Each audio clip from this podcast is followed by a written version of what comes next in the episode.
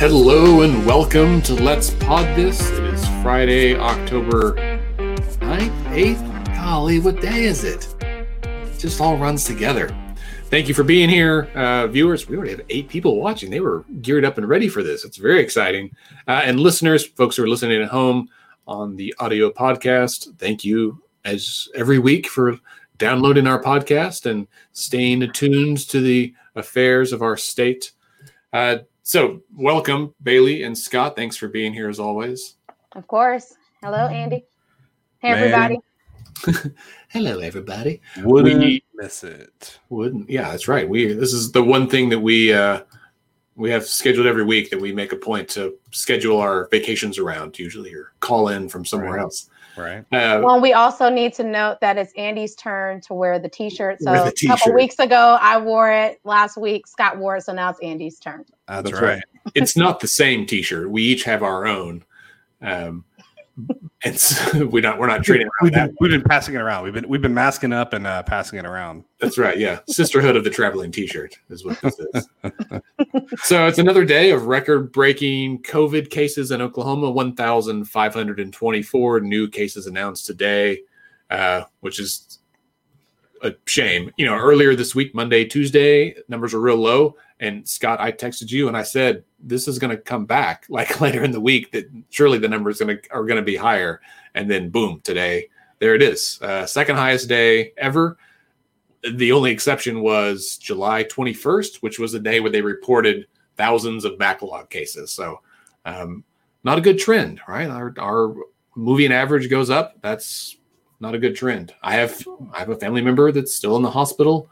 Um, you know, we it's at the point now where well, we all know the governor had it, so everyone knows someone. But I think at this point, one out of every 1,600, maybe less now, Oklahomans have had it. Um, and I think most of us know at least one, if not more, people that have been hospitalized and perhaps even died. So Yeah, I mean it's re- it's you know it's really bad. I wanted to spend just a minute before we get into the meat of things today, just um, a minute on this to just remember like it is so easy to get complacent because it's been around for so long and so much around us is seeming to turn return to normal, right? Like the you know college football is on on Saturday, like kids are doing school in some form or fashion. They're talking about sending them all the way back to school, at least in Oklahoma City. Like there's more and more that seems it's like if you didn't look at the numbers, right? Like if you didn't if you didn't know that it was happening without seeing the case counts, you'd be thinking, "Oh, well, it must mean that things are like getting better because they keep kind of turning up the dial in terms of what they're doing normally." And in fact, it's actually the opposite, right? Like it's still here and it's actively getting worse. We have more people in the hospital than we've had hospitalized at any point in the pandemic. Our ICUs are being stretched pretty thin. I think Dr. Monks, who's currently the head of the Oklahoma State Medical Association, um, had a thread on Twitter yesterday, the day before, that he's really, really concerned about hospital capacity, particularly ICU capacity. Um, I mean, it's like it's not good, y'all. So if you're So starting, up and social distance. yeah, like if you're that. if you're starting to feel that like man maybe i can kind of back off maybe it's not as bad no opposite right it is more important now than ever to be stringent about your hygiene to be stringent about your masking and be really really selective in terms of what you do if you need to get together with people do it outside do it in small groups um, and even then try to maintain your distance it it all sucks. It just sucks. Um. So, well, man, at the end of the year, I guess we'll have a big wrap up episode about COVID, just as a a check in for where we've at.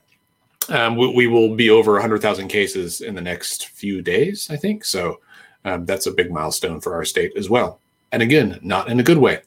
Um, however, we are, we'll talk about this in a future episode, but apparently we're going to build a pandemic center for people, uh, innovation and entrepreneur and uh, in, There's about six innovation and- letters in that. Yeah, Yeah. it's about six letters. Did it spell? It didn't always spell like a word, or sometimes you get those acronyms, like where they they have an acronym they're trying to spell. But I think Yeah, I Um, don't think this one is trying to spell something. no, no, new No. public health lab and all that, and we'll we'll get into that. We're trying to get all these election centric issues out of the way before the election, right? And it is going on now. It is not my ballot.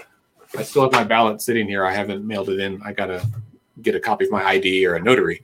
Um, I, I assume if you listen to this podcast that you are registered to vote. However, it is now 307 on Friday. If you are not registered to vote, we're, we're, we are recording. Stop, come back to this later go to your nearest tag agency or your county election board and for the love register to vote okay I, I I helped someone register to vote this morning. Um, like, which is, is was it a? That's just nuts. I mean, I we see it on every social media platform. We see it on Yelp. We see it everywhere on the news and everything. Um, I even saw it on the glass door at Walmart on mm-hmm. the frozen food section. So yeah. I mean, everybody's talking about getting registered to vote. I well, mean, and honestly, even if you're even if you're registered, like take a minute right now, like pause or whatever, and verify because the person I helped register today, she thought she was registered. She found out yesterday. She went to find her voter ID card because she was going to double check her precinct or something, and couldn't find her voter ID card. Then she got on the uh, online voter pool and found out that she's not registered. And so it had either expired or maybe she'd been purged. I don't know, but like hmm. we we put in all her stuff and she wasn't there. So double check your registration, and if you're not registered do it in the next one hour and 52 minutes. Yeah. Elections.ok.gov. There we go. I want to just quickly note two other things that we will talk about in a future episode. Um, one is that this week, Secretary of State Michael Rogers stepped down as Secretary of State, and his one of his other roles is um, the Native American Affairs person for the governor. He will remain in his new role as special advisor to the governor. Um, but this, I think it was largely expected. It kind of almost happened a while back, and now it's official. We'll dig into that later. Uh, also, as one of our listeners noted, um, I think that the EPA was this the one that someone noted, Bailey, mm-hmm. about the the EPA sided with the state uh, that the governor's request to give the state jurisdiction over regulatory control for environmental issues for the tribes, which is a, a huge deal. Um, and, and I think that'll that's a full episode or at least a half of one, right? a future week um, to get into it. But today we want the focus of this episode to be on the other state questions on the ballot. Last week we um, we did state question 814. Um, today we're doing 805. Uh, and so up first, uh, we have two folks from the Oklahomans for Criminal Justice Reform. Uh, we have former Speaker of the House, Kris Steele, is the director of uh, Oklahoma for Criminal Justice Reform. Hello, Kris. Hello. Thanks for being here. Uh, and we also have uh, Jacqueline Blocker, who is the engagement director for Oklahomans from Criminal Justice Reform. Hello. Thank you both for being here. Uh, Kris, I'm going to kick it to you to get started. Tell us, um, you've been with OK for, for CJR for a, a while tell us a little bit about the organization and how this state question came to be. Sure. Thank you so much for the opportunity to participate in the podcast today. We are delighted to be here. Uh, Andy Bailey, big fans. You guys are the, the greatest, and, and we're just delighted to get to be with you. Uh, Oklahomans for Criminal Justice Reform is a 501c3 advocacy organization that focuses on policy analysis, policy development, uh, voter awareness, and engagement. Our hope and intention is to promote policies that safely reduce our state's prison population, uh, strengthens families, make better use of our state's resources, and ultimately invest in alternatives to incarceration. And so I'll just start by, by stating the obvious. And unfortunately, uh, Oklahoma has an incarceration crisis. Uh, our prisons are overcrowded. They have been for many, many years. Uh, unfortunately, we lead the world in female incarceration rates per capita. Uh, according to the U.S. Sentencing Commission in both 2014 and again last year, uh, it appears that Oklahoma, unfortunately, also leads the country in the number of African Americans that we incarcerate per capita as well. These statistics are simply unacceptable uh, immoral and quite frankly um, unsustainable. And so, what we have done is we've taken a very methodical approach to try to identify logical steps that would ultimately bring Oklahoma's prison population more in line with uh, the national average and what would be considered best practices. And Andy, I'm just going to use that statement to segue into the fact that that is the premise for State Question 805. State Question 805 seeks to end the practice of adding years to a person's prison sentence for a nonviolent offense simply because they have a nonviolent conviction somewhere in their background. I would want to note that State Question 805 is not a free pass. People who are convicted of nonviolent crimes could still be sentenced to prison. In fact, they still could be sentenced up to the maximum range of punishment for that offense, but they would not uh, have disproportionate years or decades added onto their sentence beyond that statutory maximum range of punishment. I also would want to note that State Question 805 does not apply to anyone who is convicted of a violent crime or a sex crime. Uh, according to the analysis conducted by the Oklahoma Council of Public Affairs, if State Question or when State Question 805 passes on November 3rd, it literally would save the taxpayers of Oklahoma nearly $200 million when fully implemented. And again, I would say this just gives us an opportunity to begin the process of safely reducing our prison population.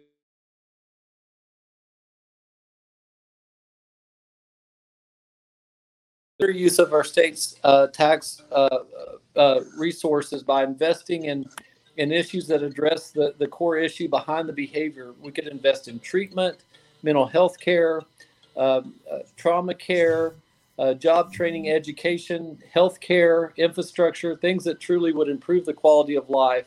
And this is good for our state. It's good for everyone that's a that that is a part of Oklahoma.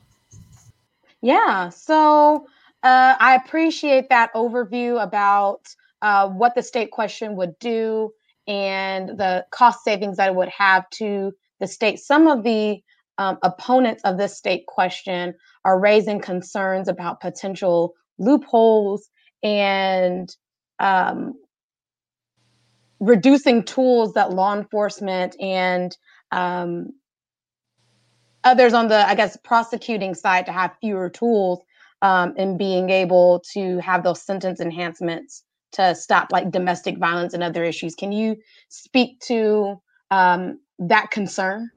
I can. I, I, if it's okay, I may take the first part of this question and then kick it to my colleague Jacqueline to also respond. Bailey, I thank you for raising the question. The reality is this all of the safeguards remain in place to hold a person accountable who commits a, an offense against another person. Those all remain in place under State Question 805. Uh, the reality is, under State Question 805, anyone who is convicted of domestic violence would still face a prison sentence of 10 years. In addition to that, they would face two separate reviews by the Pardon and Parole Board and a third independent review by the governor of the state of Oklahoma before they would even be eligible to be considered for release from prison. Those safeguards remain in place. There's nothing in State Question 805 that prevent, prevents a misdemeanor from being enhanced to a felony conviction. And so all of those safeguards remain in place. A person con- convicted of DUI would still face up to 10 years in prison and so on and so forth. And I would just also say that there's a reason that Oklahoma leads uh, the nation in incarceration rates. It's certainly not because the people who live in our state are worse than the people who live in Arkansas or Kansas or New Mexico or certainly Texas. But but I would I would just say that the, the reality is this so often the decisions pertaining to criminal justice policy or appropriations are based in fear and emotion and hyperbole. The reality is this State Question 805 gives us an opportunity to move forward with some evidence based policies that truly safely reduce our prison population while protecting all the safeguards to hold people accountable who commit offenses against another person. Jacqueline? Um, thank you. And I want to thank you all again for having us. Um, yeah, Kris pretty much summed it up. And um, I just want to speak from uh, the perspective of uh, I am actually a survivor of domestic violence myself.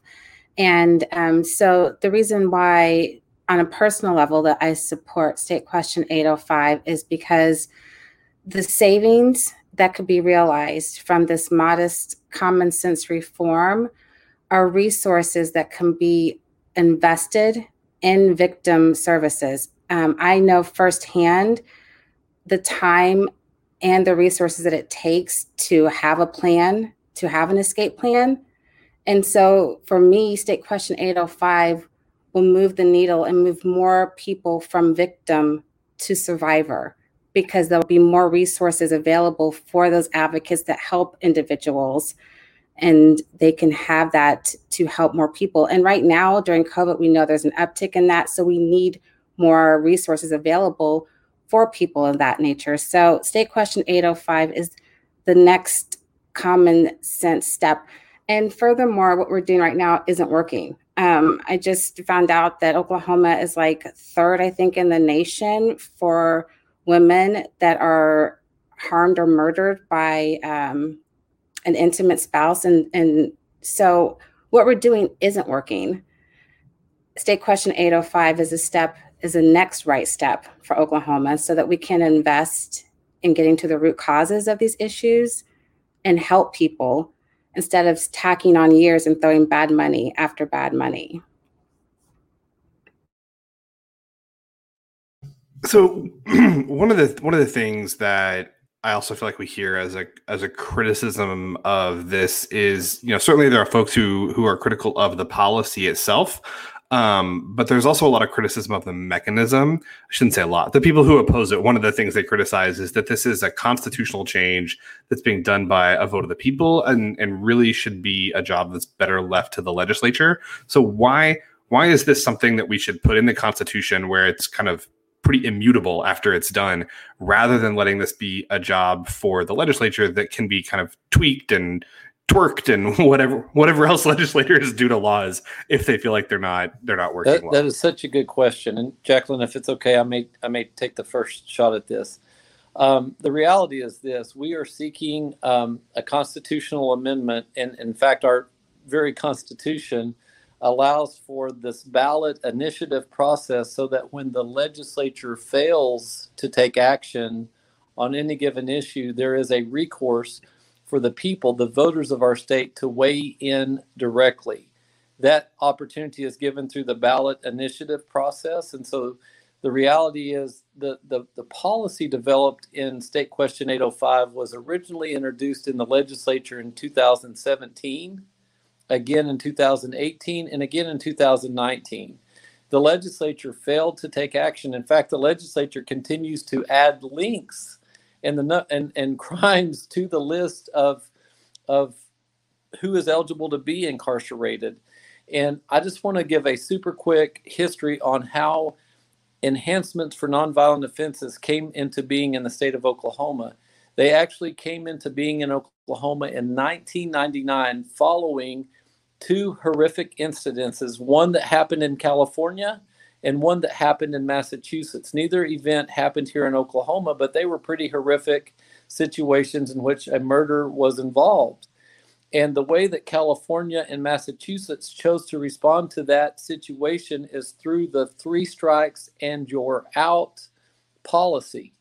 They only applied the three strikes and you're out rule to people who con- uh, committed violent offenses. Shortly after that, most states adopted a variation of the three strikes and you're out rule and applied it only to violent offenses. But in 1999, Oklahoma said, hey, let's apply this three strikes and you're out rule to every offense that's on the book. And so, literally, we applied sentence enhancements to every offense, violent, nonviolent, and otherwise. So, the reality is this the person who steals a lawnmower for the second time literally faces the same length of punishment up to life in prison for the person who commits murder.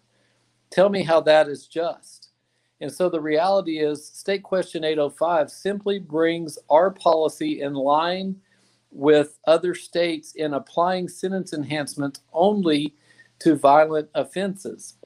You have to consider yourself, to Jacqueline's point, you have to ask yourself do any of us feel safer today than we did 21 years ago when sentence enhancements were induced, introduced in Oklahoma? The answer is no, because what we're doing right now is simply not working.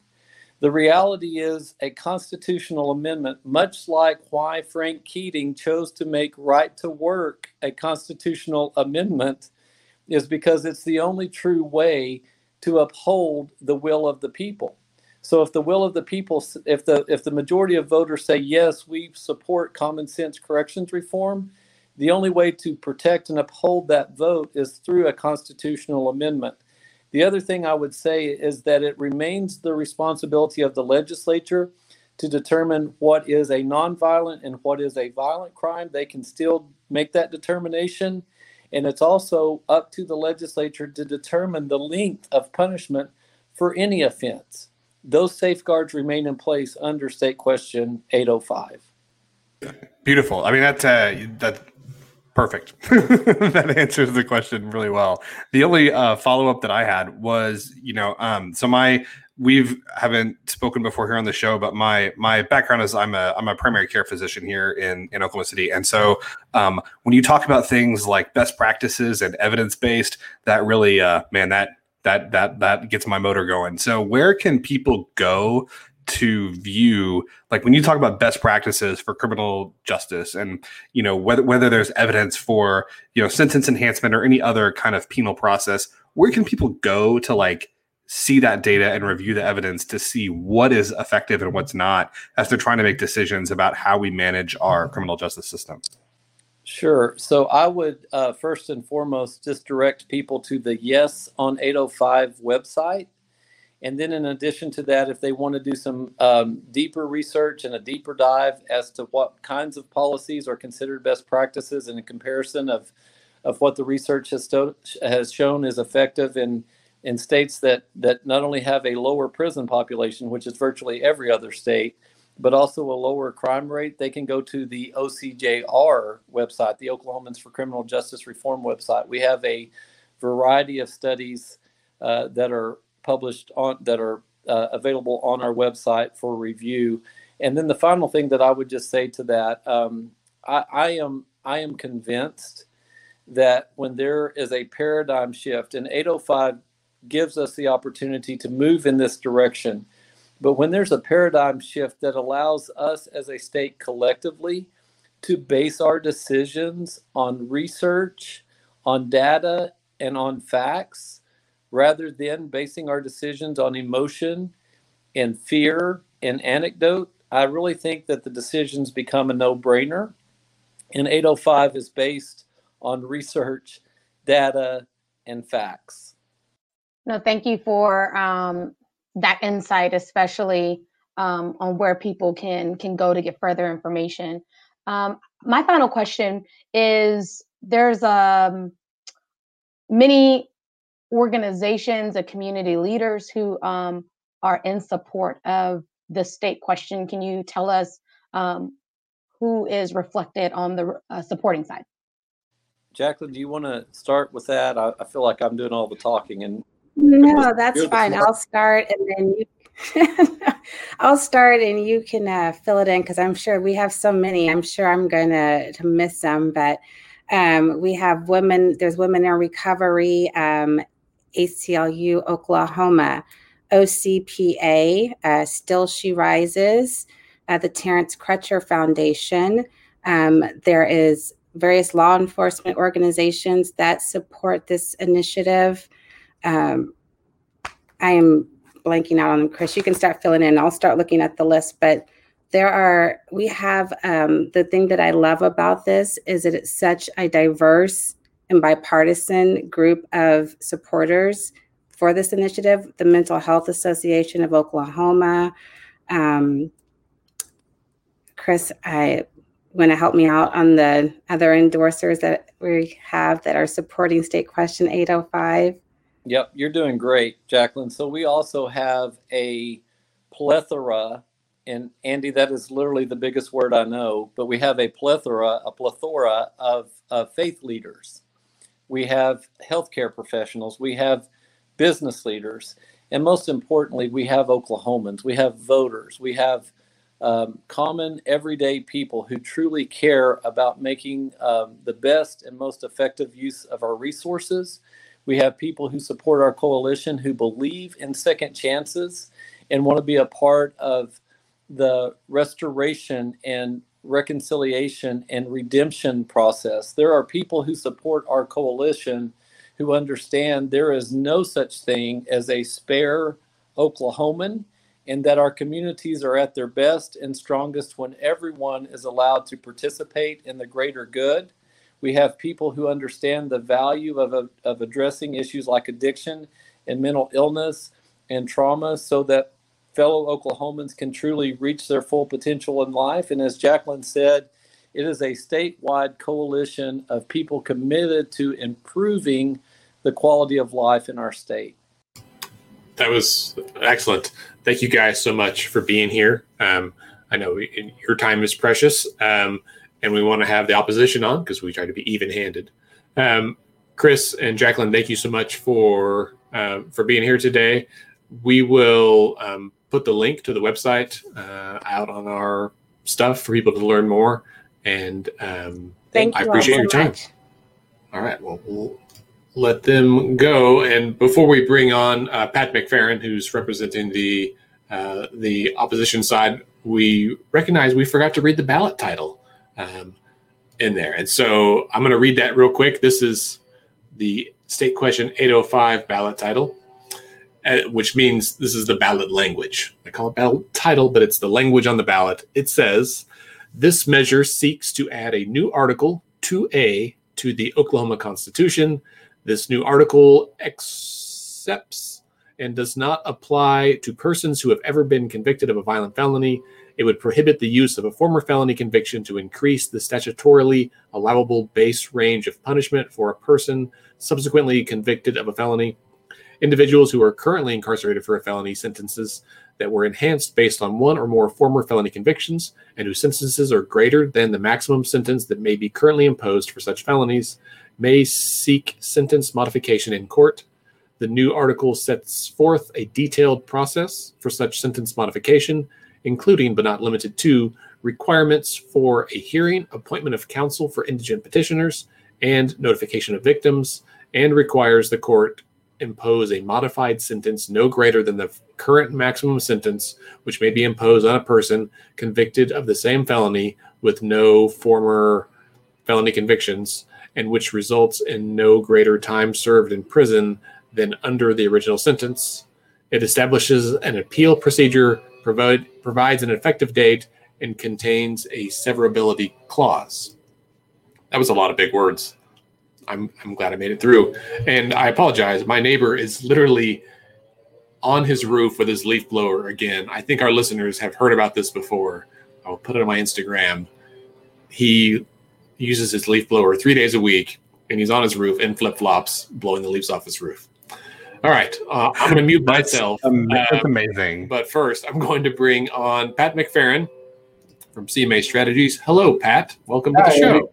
Oh, happy to be on. Thank you, guys. Thanks for being here. Uh, I think Scott's going to take the first uh, first question. I'm going to mute so that we don't have to listen to the leaf blower the whole time. Sounds great. Hey Pat, thank you so much for being on the show. Um, so we we just had the we just had the Kris Steele and the folks from the Yes on 805 campaign on, and um, we're now we're gonna kind of hear the other side. And I want to start and play devil's advocate for a minute. So talking about sentence enhancements and whether we should keep them or not. The first question I have is: Is there evidence that sen- sentence enhancements actually do anything to reduce crime?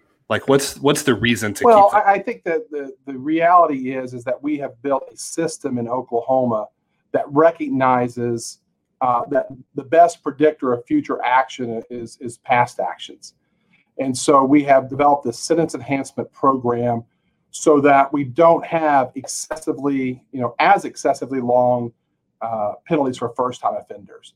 This allows us to, to lower that amount, treat first time offenders in a way that they can be rehabilitated, yet still have this other option uh, for the bad actors that we have out there so that it, it, instead of uh, you know um, I, have heard many times from Kris. I don't know if he mentioned it here or not. They talk about the uh, the lawnmower issue. Uh, you know, we're able to keep that uh, uh, that sentence for larceny down uh, at a lower level for a first time offender because we have the, the confidence that we can make it longer if we need to for the habitual offender. And that's one of the things I like to point out. State question 805 only deals with repeat or habitual offenders. It does nothing to address first time offenders and get them the rehabilitation and services that they need.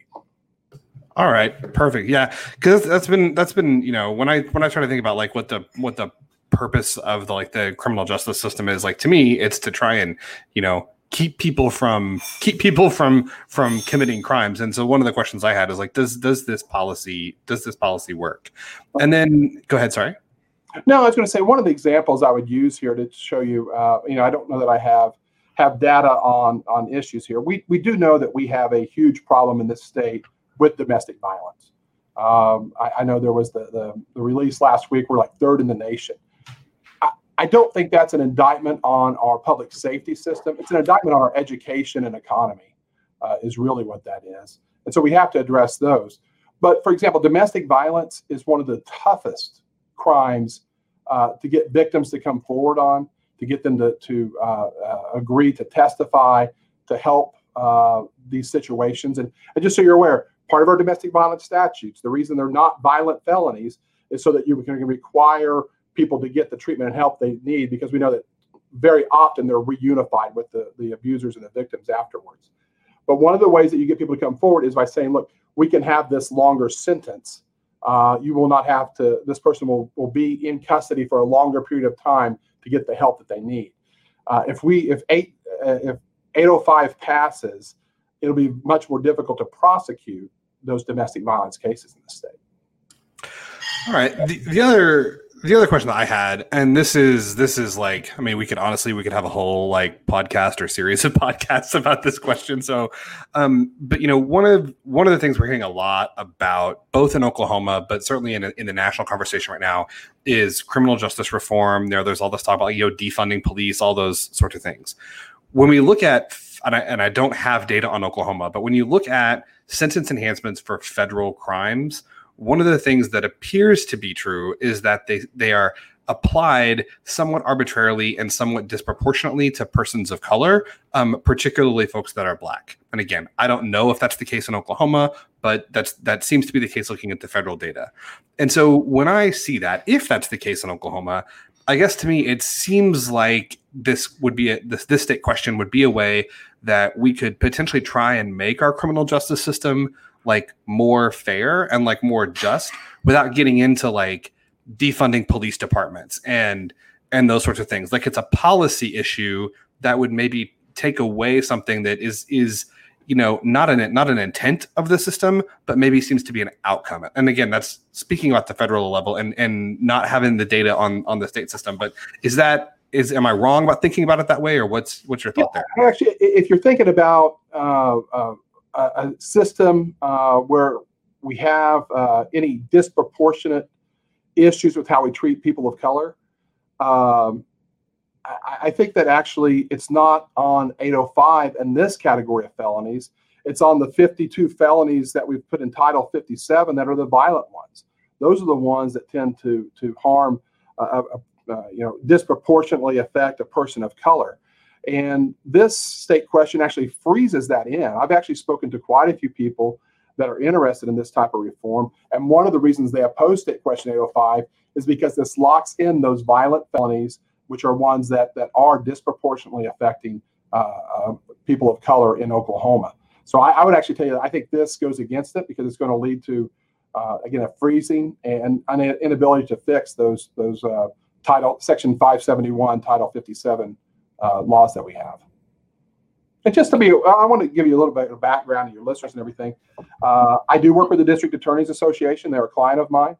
Uh, I understand law and order issues, but I also work very closely with Kris Steele. In fact, I did the polling for state questions 780 and 781.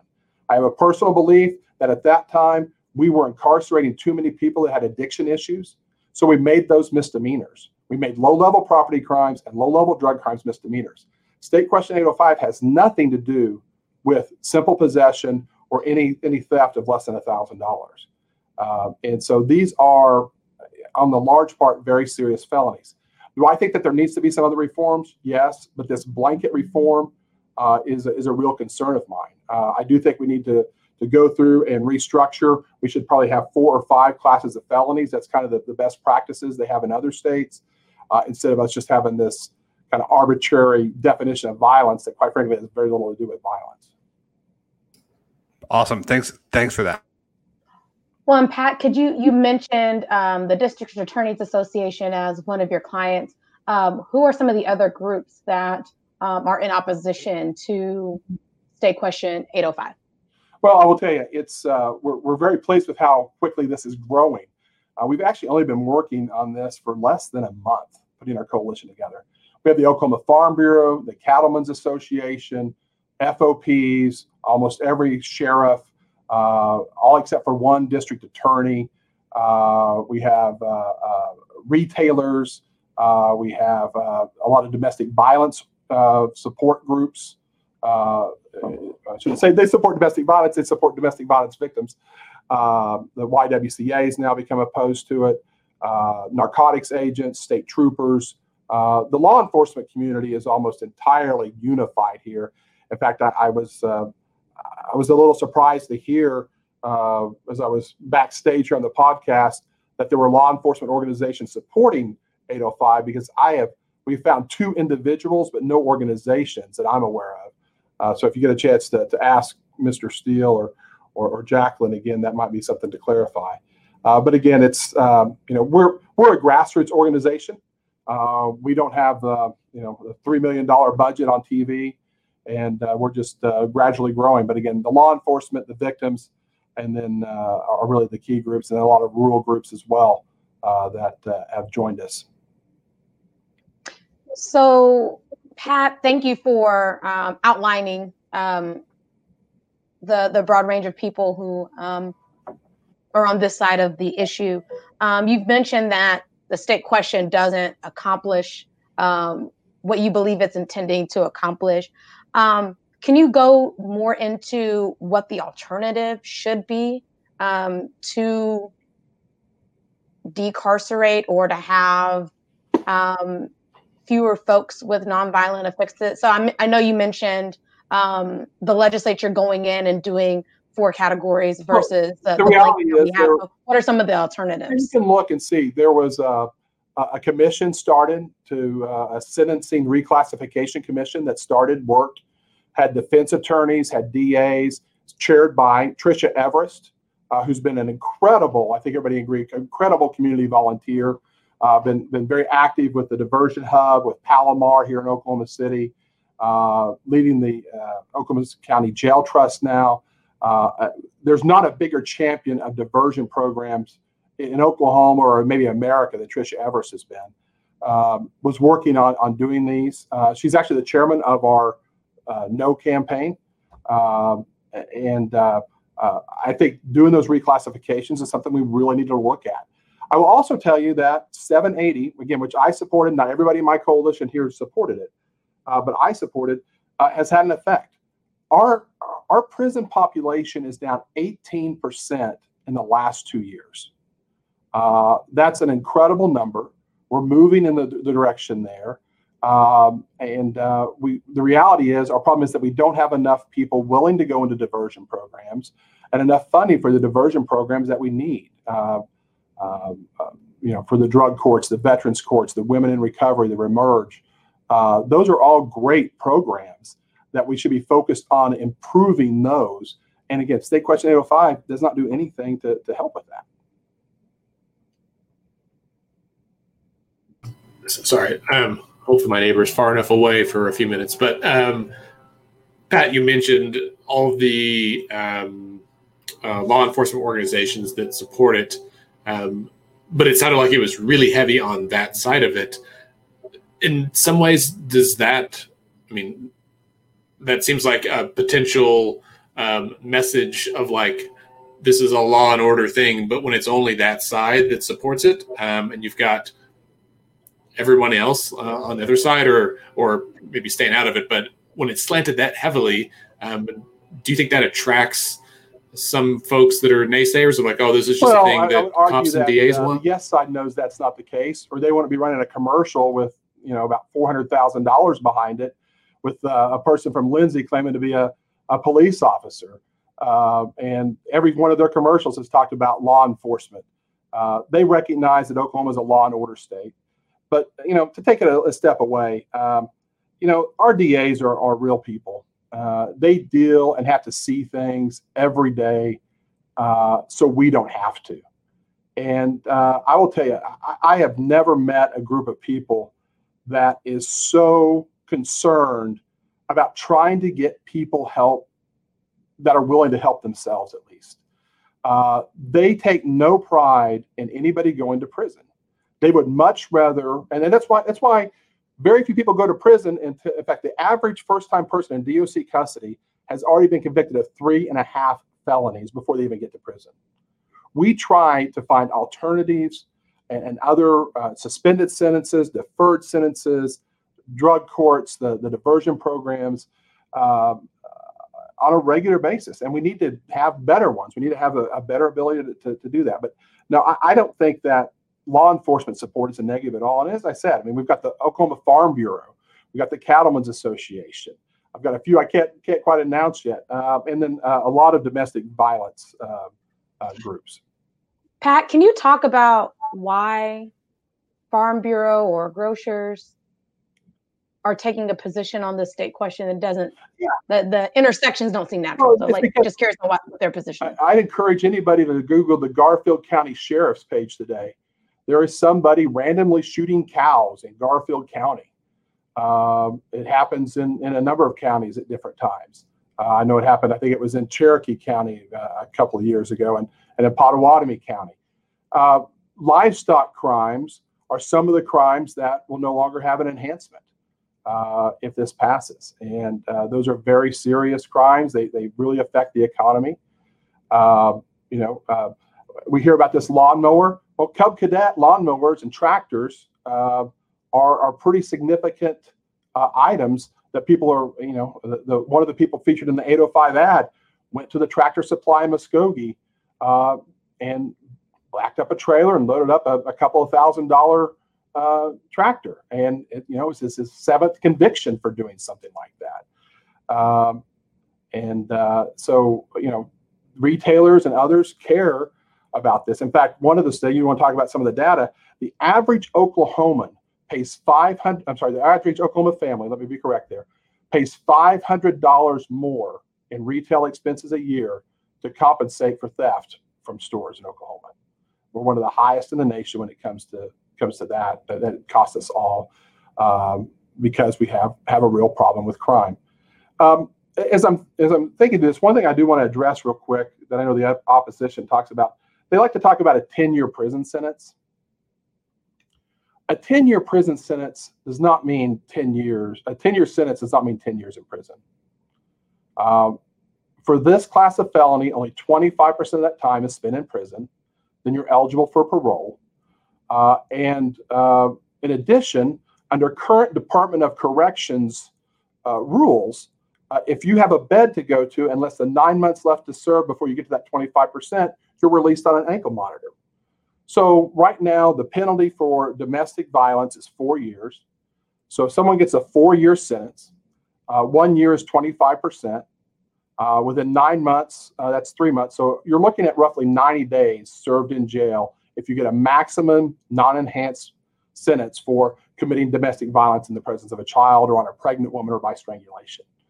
Um, I, I, don't think people understand how the, the system works. Yes, you are still under that sentence, but you're on parole for 75% of that time. Now, the Title 57 ones, those are, those are why they call those the 85% ones, because you have to spend 85% of your time in prison for those. You mentioned earlier that like it's the Title 57 crimes, right? This would freeze those, and you said that you know, you, like you feel like those those are the ones that seem to have the most disproportionate impact on like persons of color. Can you talk about why this would freeze those and what like what you mean yeah. by that? Like that there wouldn't be any way for you know the legislature yeah, to the, address that title, if this passes. Uh, that you read that you read earlier, Andy, very well, and uh, you got through it uh, better than I would at this point in time. Um, is only a summation of what the actual question is. You can go to Ballotpedia, you can go to the Secretary of State's office, uh, but I believe it's in Section 1, point C uh, of the actual enacting legis- legislation that will be enacted if this passes. It defines what a violent felony is, and it defines a violent felony as Title 57, Section 571 crimes as of January 1st, 2020. So it can never be added to for the purpose of enhancements. Now, you can actually add crimes to that, but they will not be able to be enhanced. Uh, and so, uh, and actually, all Title 57 does, it's actually not even the 85% part. What it does is it does require gubernatorial approval for pardon and paroles and for the paroles process. Um, but it, uh, it, it, this state question is constitutional and it freezes that list forever.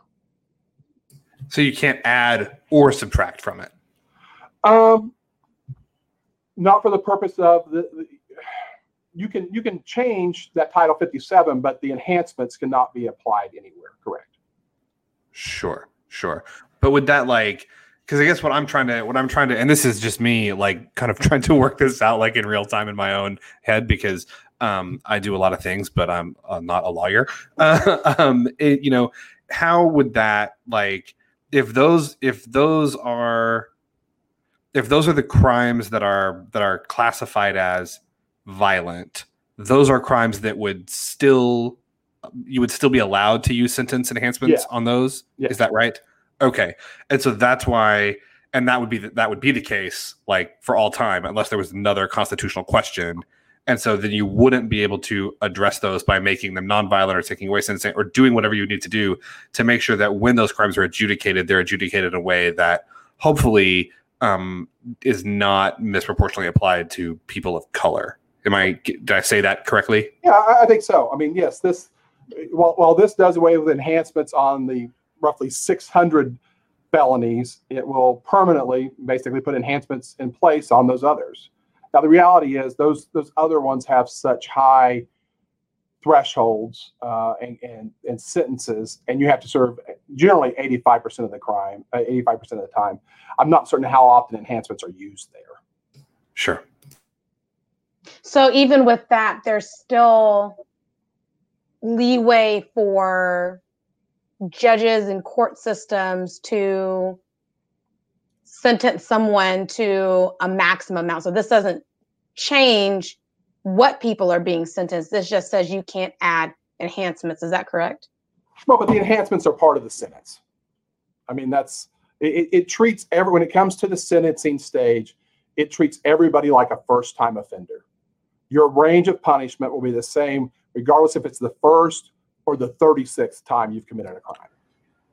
But to go back to the lawnmower, like the, the what the to go back to the lawnmower, they could change it. Like the legislature could say, okay, well, instead of you know the sentence for stealing a lawnmower first time or fifth time being six months or whatever it is if you steal a lawnmower, the legislature could say if you steal a lawnmower, you're going to go to prison for ten years. There's no enhancement. That's just that's what the sentence is, right? Like the legislature can still adjust the sentence. I could, and that's one of the real concerns I have with my my uh, justice reform. I think it's one of the unintended consequences. Uh, I think if we go and let people out of prison here, especially retroactively, which is what this does, that we will, you know, have a concern and have a backlash. I mean, these are pendulum swings. So I could actually see that over time, you'll see legislators elected on a tough on crime. If this passes, you'll see legislators elected on a tough on crime. Uh, and you might, you will probably see those first time offenders spend more time in prison in the future than they will, if, you know, now if 805 passes. I think it's one of the real unintended consequences. Um, you might remember the reason we got enhancements in 1990 in the late 1990s was actually because of an early release that happened here in Oklahoma. A guy named Lamont Fields, who was released early, uh, and uh, then immediately within five days went and killed uh, two people, including uh, and and then almost killed a two and a half year old as well. Uh, and and so that's what led to this in Oklahoma having these enhancements and doing away with early release.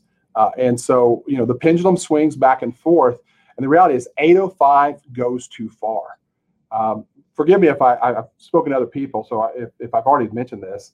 Uh, from Kris Steele's own numbers, there are 100, 107 domestic abusers in prison today that will be let out early if 805 passes. That's 107 victims who are going to have promises that were made to them about how long the, the, their their their their uh, uh, offender would be in prison are going to have those promises broken. Um, so if you're talking about lawnmowers, that's one thing, but this is constitutional.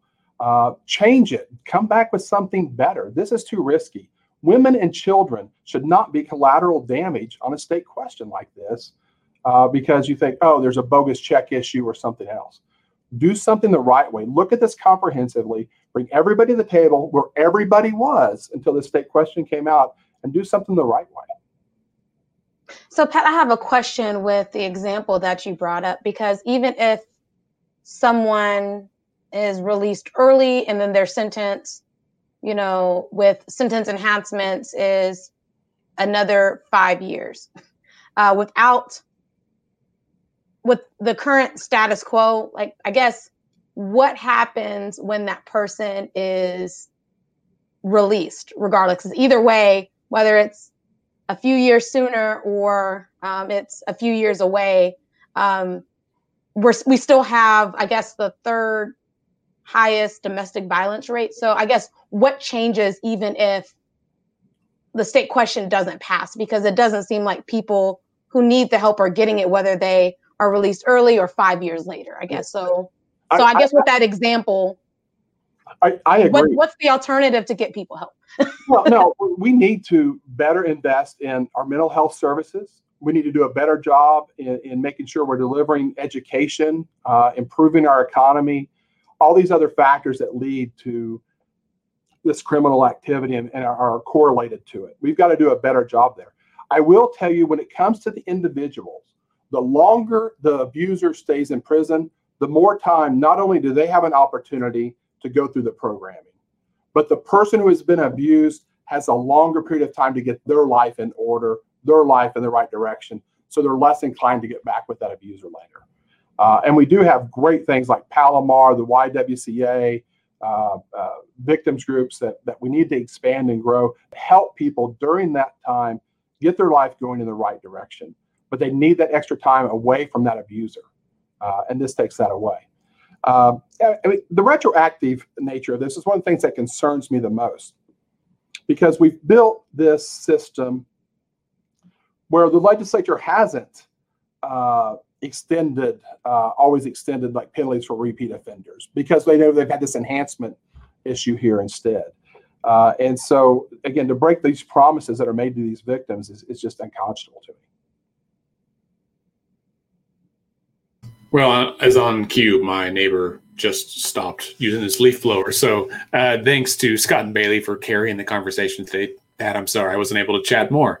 Um, thank you for being here today, though. I appreciate um, you making the time and, and, helping talk through this. Um, y- the website for the No campaign is it no805.org? Dot org. Okay. Yep. We will um, share that as well. We share both sides um, of the issue so folks can read more if they are interested. Um, but otherwise, have a good weekend and thanks for being here. You as well. Thank you, guys. I appreciate it. Hey, thanks, Pat. We really appreciate it. All right. Well, that was a robust conversation, I think, with both camps on a state question that um, I expect the vote on this to be fairly close. Um, yeah, because, I agree. I mean, even people that we know, right, that have um, that are like-minded on a lot of things are divided on this from what I've seen on social media, which is all we get anymore since we don't get to see anybody in person. I mean, one of the one of the hats that Pat wears is a pollster, and so I I wouldn't. I mean, I would bet that he's done some polling on this, and those are numbers that I would love to see. I wasn't going to ask him to share, but uh, I uh, those are those are numbers I'd be really curious about. I agree, Andy. I think it's going to be I think it's going to be tight. So, for our listeners, definitely go back and listen to this episode when you have time.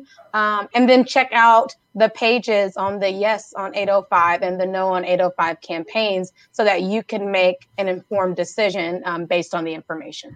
Yeah, that's right. Um, and you now officially have one hour left to register to vote. So, if you are watching this and it's not yet five o'clock on uh, Friday, then and you're not registered by some odd chance, go do that first then send us an email with your apologies and explain yourself. That's what I want to have. I mean, you have not just the presidential election, you have these two state questions that are on the ballot. You may have some local propositions to vote on or uh, some city council races, like if you're in the Tulsa area. And so um, there's a number of things that are going to be on your ballot, including county races. And so yeah. it's important that you turn out. That's exactly right. Um, and I, I, want to mention because we haven't really talked about it, and I don't think we're going to do an episode about it. But for listeners who have asked questions about uh, the judges that are on the ballot, and I'm sure you guys have gotten lots of questions as well. Uh, I had a conversation earlier today with um, some of the board members from Freedom of Information Oklahoma, of which I'm also the director, and we talked about it over there too. And the fact of the matter is, these are all retention elections. So, um, for judges, according to Joey Senat, who's a um, professor at Oklahoma State University and is super knowledgeable about um, open records and many related issues. Oklahoma, to his knowledge, has never not retained a judge who was on the ballot. They've always been on there. And I feel like everyone I know is like, well, I, guess I'll just vote yes. And then there's always some people who are like, vote everybody out, no on everything. Um, so, you know, the, the no, I get the.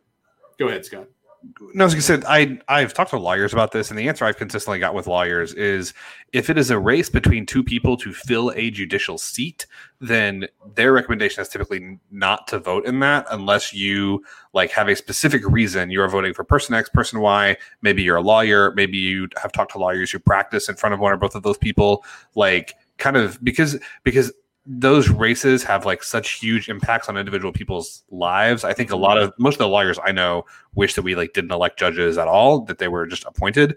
Yeah. Um, in terms of what's on the ballot this year, it's all retention of Supreme Court just, judges or uh, appeals Appellate. court judges. Yeah. Um, and if you'll recall, we have an episode on this, something like I don't know, eighty episodes or something ago. Yeah. But like these are all people that have been put forward by the Judicial Nominating Committee. They put forward three people for each spot, and then the governor selects one. So they are appointed, but they're all people who've been vetted, who are qualified, and in this year they're all people that are on have already been in those seats.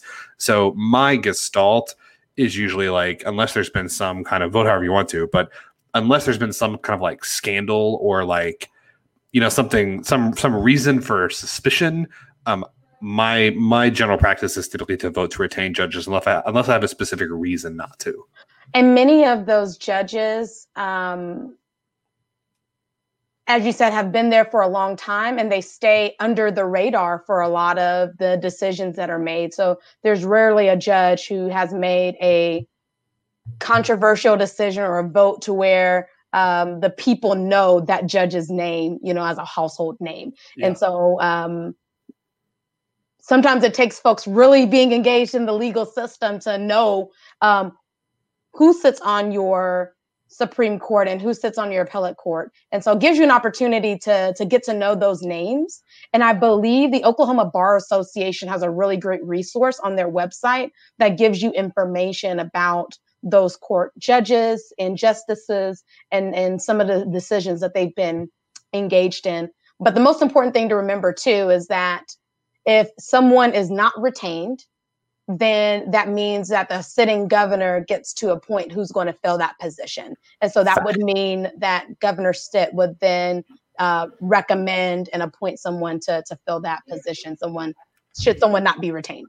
And so just think about that. Well, and one of the one of the Supreme Court justices that's on the ballot is someone that Stitt appointed, right? So like, wouldn't that be I wonder if he could reappoint the same person. That's an interesting idea.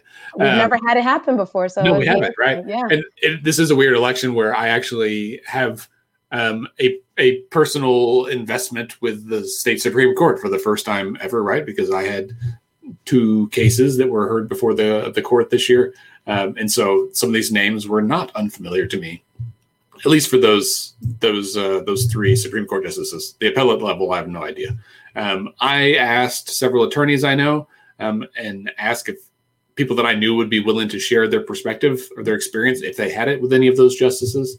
But I get that not everybody has friends that are attorneys or they do have friends attorneys that haven't been in the courtroom with those justices and may not have any perspective and so it really is a bit of a black hole. So but uh, check that oklahoma bar association yeah, site so um, i'll give you good info. I didn't know that. Mm-hmm. uh, that's great all right. Well, that brings us to the end of the episode. Uh, thank you, Scott, for being here. Scott waves. Thank you, as always. Bailey, thank you for being here as well. Thank you, Andy. And again, thanks to both of you guys for helping to uh, carry the conversation today while my neighbor was using this leaf blower on the roof. I should ask him if he would just not use the leaf blower between the hours of 3 and 4 p.m. on Fridays. Is that too much to ask? He literally uses it two or three days a week as it is. So, anyway, uh, listeners, thank you for being here. Viewers, thanks for being here.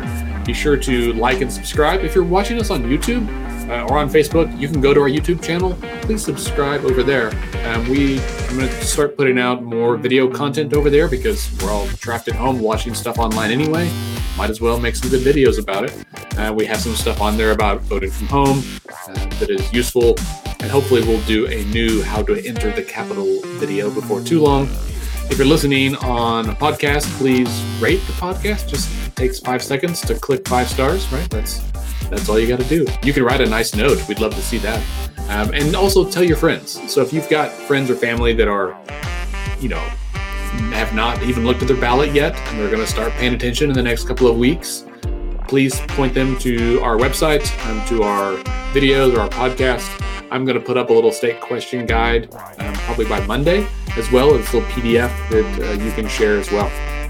Our podcast is created, produced by Scott Bailey and me. And we are a member of the Mostly Harmless Media Network based right here in Oklahoma City. I'm just going to stop talking. That's the end of the story. Uh, the theme music is a song called Rhino Funk by an artist named So Down. Good stuff there. All right. Have a great weekend. Everyone be safe, and we'll see you next week.